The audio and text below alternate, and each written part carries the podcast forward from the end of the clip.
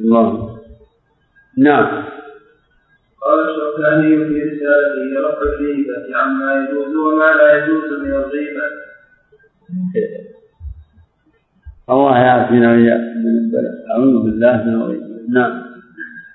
وبعد حمد الله والصلاة والسلام على رسوله وآله. فإنه قد اتفق أهل العلم أجمع على تحريم غيبة اصبر اصبر هو الذي يعبر هذا التعبير يقول بعد حمد الله. قال؟ بسم الله الرحمن الرحيم. في بسملة إيش قال بالضبط؟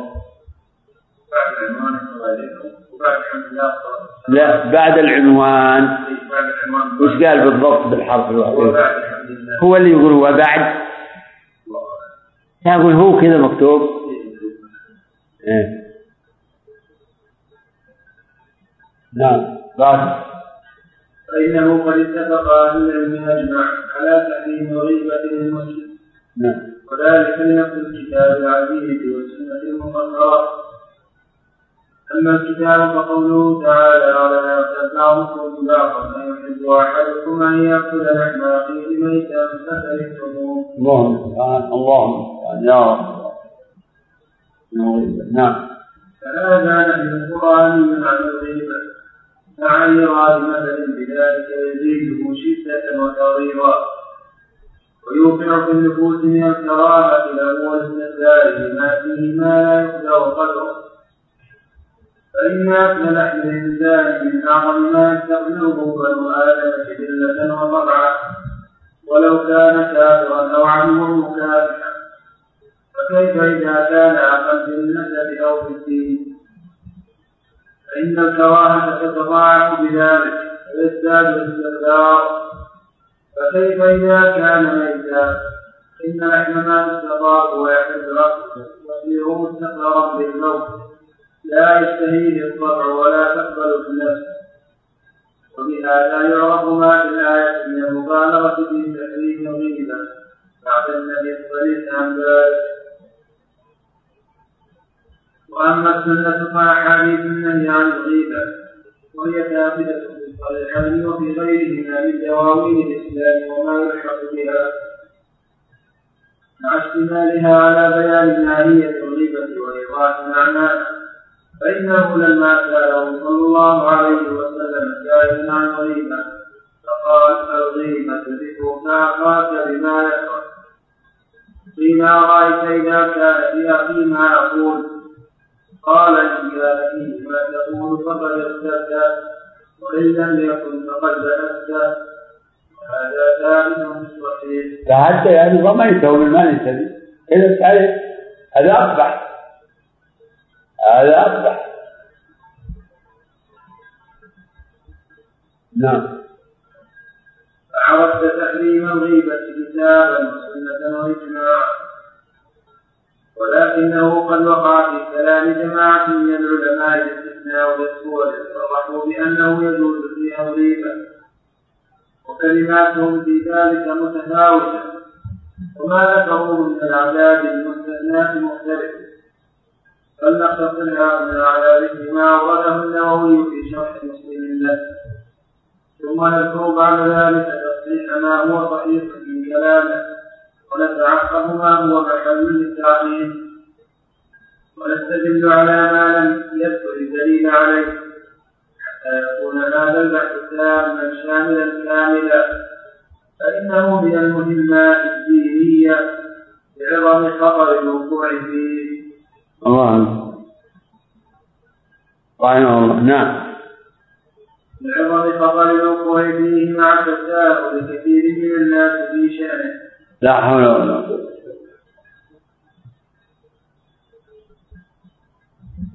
الله. ما يكاد يهتم أن الإنسان يترك المجالس أو يعني يعمل المجالس يعني خير العلم بالبحث العلمي لا. يتكلم؟ ما يتكلم. مشكلة عظيمة قد يتكلم الإنسان في أمر كذا ثم يتدرج في الحديث وينتقل ويقع في الغيبة من حيث يشعر ومن حيث لا يشعر. نعم. نعم. مع تساهل كثير من الناس في شأنه ووقوعهم في خطره إلا من عصمه الله من عباده قال النووي في شرح مسلم عند ما ورد في تحريم الغيبة ما لفظ تباح الغيبة لغرض شرعي. ذلك لستة أسباب أحدها التظلم فيجوز للمظلوم أن يتظلم إلى السلطان والقاضي وغيرهما ممن له ولاية وقدرة على إنصافه من ظالم. نعم. لكن بخلاف ما يتظلم في المجالس فلان ظلمني فلان ظلمني في كل مجلس. يتكلم. لا ليس هذا هو التظلم. التظلم يعني عند رفع القضية. عند رفعه القضية. فهو يذكر أخاه بما فلان ظلم فلان أكل مالي فلان اعتدى علي. لا يحب الله جار بالسوء من القول إلا من ظلم. نعم. نعم. فيجوز للمظلوم أن يتظلم بين السلطان والقاضي وغيرهما ممن له ولاية وقدرة على إصلاحه من ظالم نعم. ويقول ظلمني فلان أو قال لي فلان كذا. الثاني الاستعانة على تغيير المنكر ورد العاصي إلى الصواب. ويقول لمن يرجو قدرته فلان يعمل كذا فاذكره أو نحو ذلك. الثالث الاستفتاء بأن يقول للمفتي ظلمني فلان أو أبي أو أخي أو زوجي بكذا فهل له ذلك؟ وما طريقي في الخلاص منه ودفع ظلمه عني ونحو ذلك.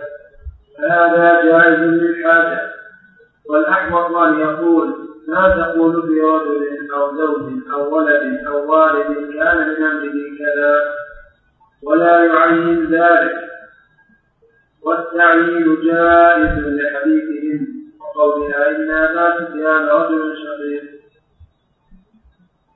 الرابع تحذير المسلمين من الشر وذلك في وجوه منها جرح المجروحين من الطغاة والشهود والمصنفين. وذلك جائز بالإجماع بل واجب قولا للشريعة. ومنها الإخبار بعينه عند المشاورة في مواصلته ومنها إذا رأيت من يشتري شيئا نعيبا أو عبدا سارقا أو شاربا أو زانيا أو نحو ذلك تذكر للمشتري إذا لم يعلمه نصيحة لقصد الإيذاء أو الإفساد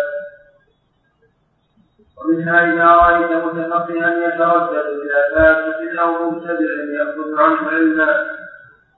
وقست عليه ضرره فعليك نصيحته ببيان حاله قاصدا للنصيحة. ومنها أن يكون له ولاية لا يقوم بها على وجهها لعدم أهليته أو لكسبه فيذكره لمن له عليه ولاية يستبدل به أو يعرف حاله ولا يغتر به أو يلزمه الاستقامة. الخامس أن يكون مجاهرا بفسقه أو بدعته كالخمر والمصادرة للناس وجباية النفوس وتولي الأمور الباطلة. فيجوز ذكره بما يجاهر به ولا يجوز بغيره إلا بسبب آخر. الثالث التعريف فإن كان معروفا بلقب كالأعمش والأعرج والأزرق والقصير والأعمى والأقطع ونحوها جاز تعريفه.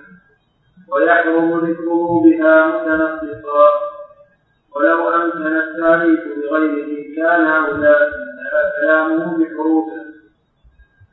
وأقول مستعينا بالله ومتوكلا عليه قبل التكلم على هذه الصور. اعلم أنا قد قدمنا أن تحريم الغيبة ثابتة في الكتاب والسنة والإجماع. والصيغة الواردة في الكتاب والثابتة في السنة عامة عموما شمولية.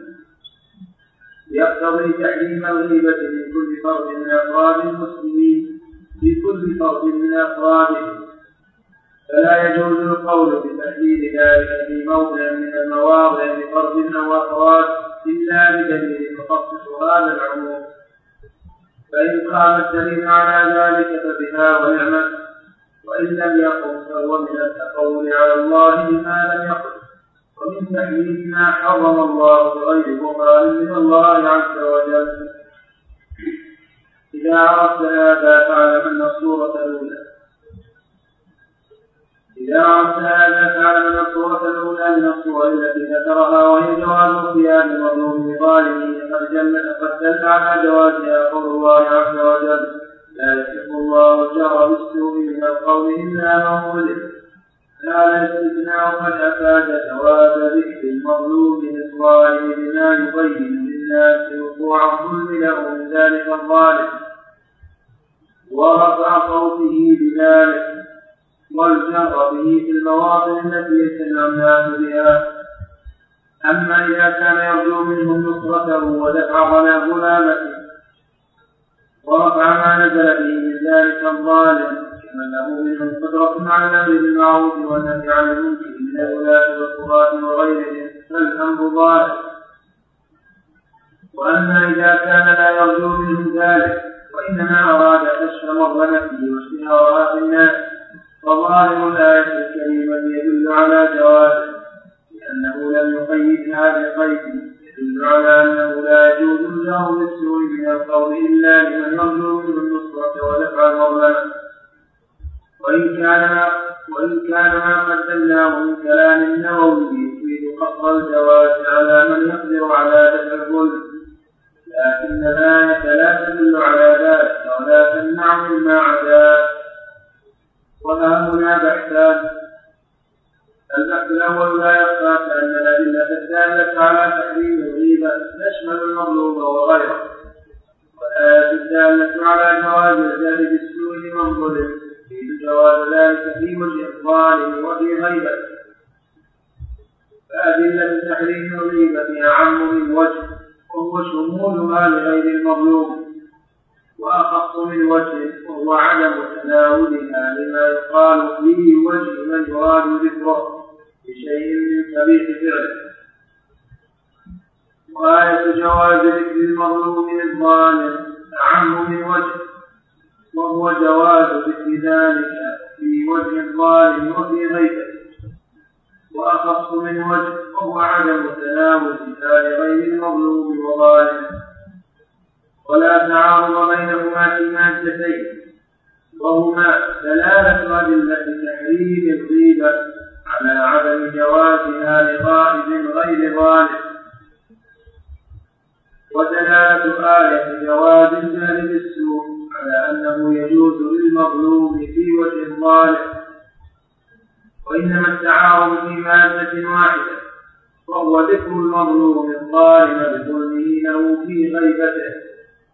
أدلة تحريم الغيبة قاضية من الكتاب ذلك والآن قاضية بالجواز للمظلوم. ولا يخفى أن أدلة تحريم الغيبة أقوى بصراحة دلالة الآية على تحريمها.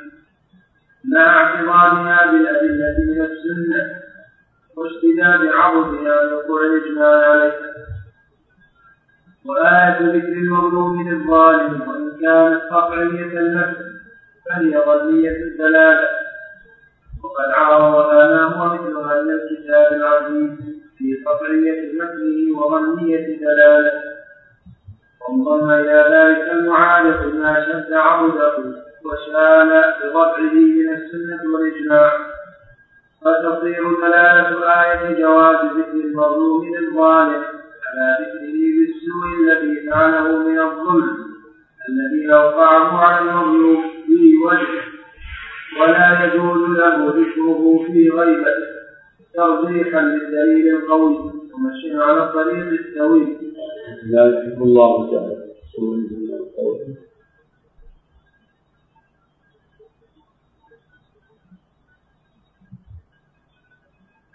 لا لا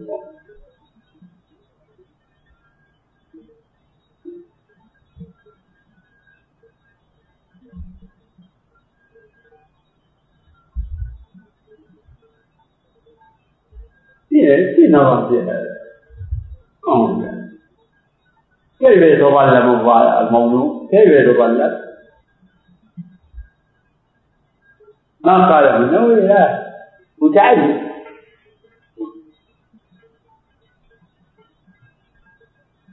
والنووي حكى حكى هذا عن أهل العلم. ان ثم قيدوا هذا التظلم. التظلم إلى من يقدر على انصافه والشوكاني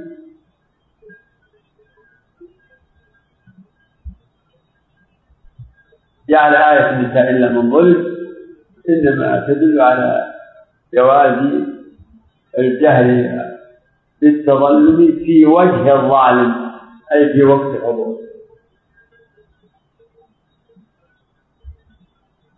وإذا كان يجوز في وقت حضوره يجوز في في غيبته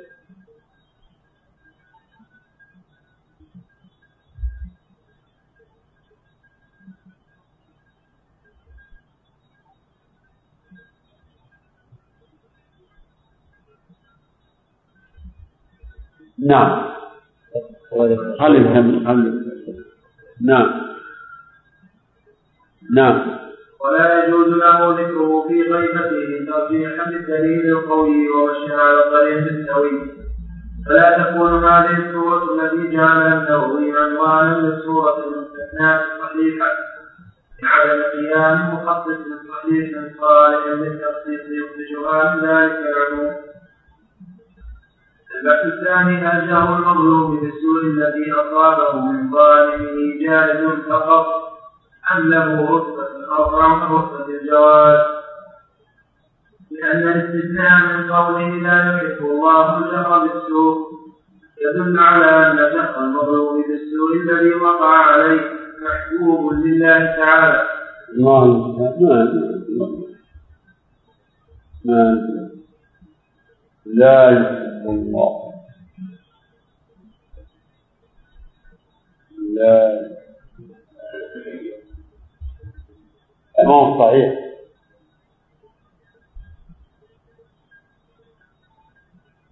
لا يحب الله.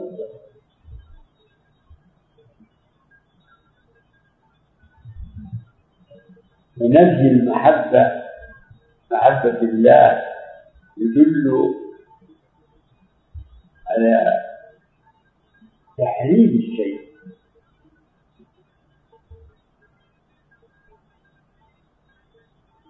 كما قال إن الله في مواضع. إن الله لا يحب المفسدين لا يحب كل مكان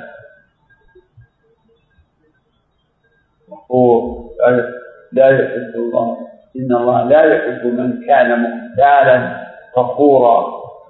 لا يحب. في المواضع التي جاء فيها نفي المحبة. لاحظ انها واردة فيما هو محرم ومنهي عنه. إن الله لا يحب المفسدين لا يحب الكافرين. فلا الآيات أبدا. يقول لا يحب الله الجار يدل على تحريم الفعل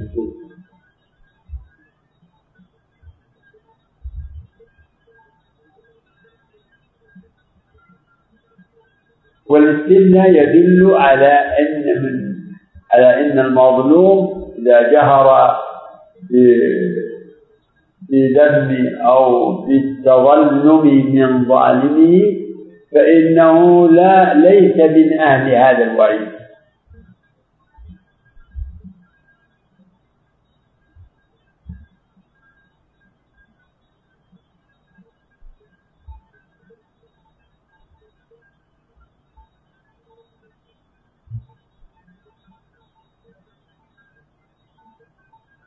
يدل على إن التظلم ليس محرما بل هو جائز فقط. أما أنه أنه يحب يعني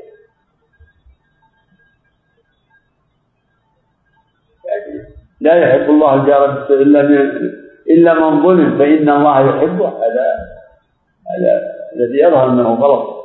شو يقول؟ يقول البحث الثاني الجار المطلوب بالسوء الذي أصابه من ظالمه جائز فقط أم له رتبة أرفع من رتبة الجواز؟ لأن الاستثناء من قوله لا يحب الله لا يحب الله الجار بالسوء يدل على أن جر المغلوب بالسوء الذي وقع عليه محبوب لله تعالى. هذا رد. أيوه. ما هو محبوب ليس الجار ليس محبوب بل هو يعني الاستثناء يقتضي عدم ذلك الذنب أو الوعيد بنفي المحبة. الجار بالسوء موجب لنفي المحبة. و والظلم أو الجهر من المظلوم خارج عن هذا الوعيد. ليس من أهل نفي المحبة. ليس من أهل نفي المحبة. نعم.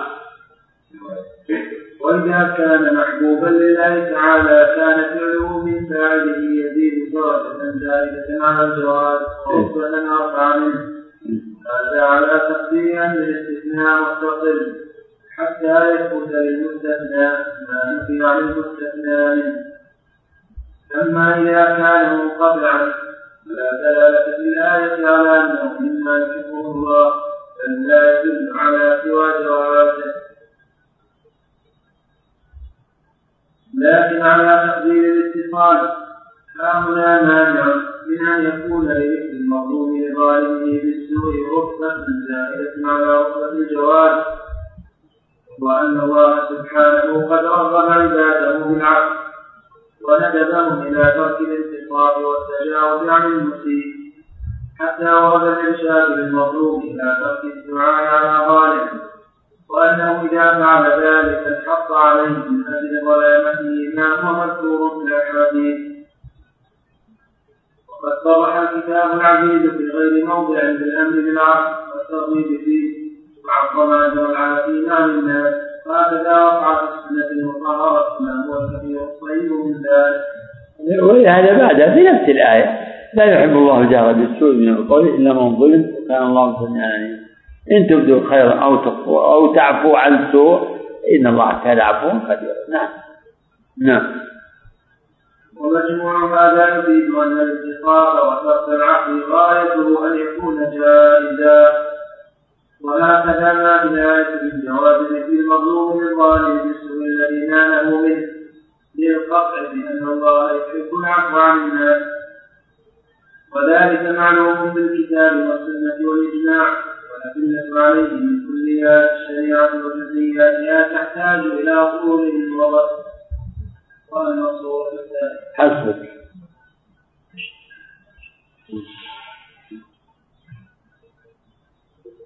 الله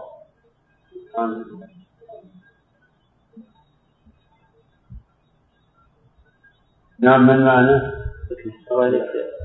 يا أبو عبد الرحمن قولهم لا غيبة للذات على إطلاق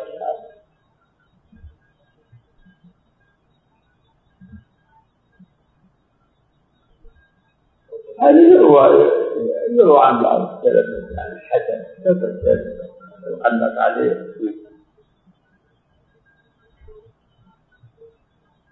وهذا هو الصورة التي ذكرها وسيأتي الكلام عليه. ذكر أنه يعني بالنسبة للمجاهد للمجاهد في الوجود. يعني كان متهدد هذا واضح النفس.